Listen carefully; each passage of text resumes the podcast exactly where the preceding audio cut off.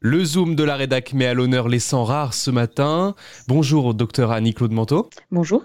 Vous êtes directrice de l'établissement français du sang sur le secteur de la Normandie et des Hauts-de-France. Cette semaine, le FS organise euh, sa semaine de sensibilisation aux sangs rares.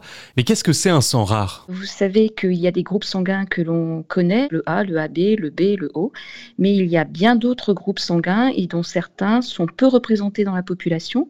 On estime qu'un sang est rare quand il concerne moins de 4 personnes sur 1000. Et il faut se rappeler que la population des donneurs euh, se superpose à celle des receveurs qui ont aussi ce groupe rare. Donc euh, l'idée, c'est euh, de collecter suffisamment de sang rare pour pouvoir subvenir aux besoins des patients qui eux aussi ont un sang rare. Et comment on fait pour savoir si on a un sang rare justement? Alors à chaque fois qu'on donne son sang, on fait des analyses. Et donc déjà, on va pouvoir dépister un certain nombre de sangs d'intérêt.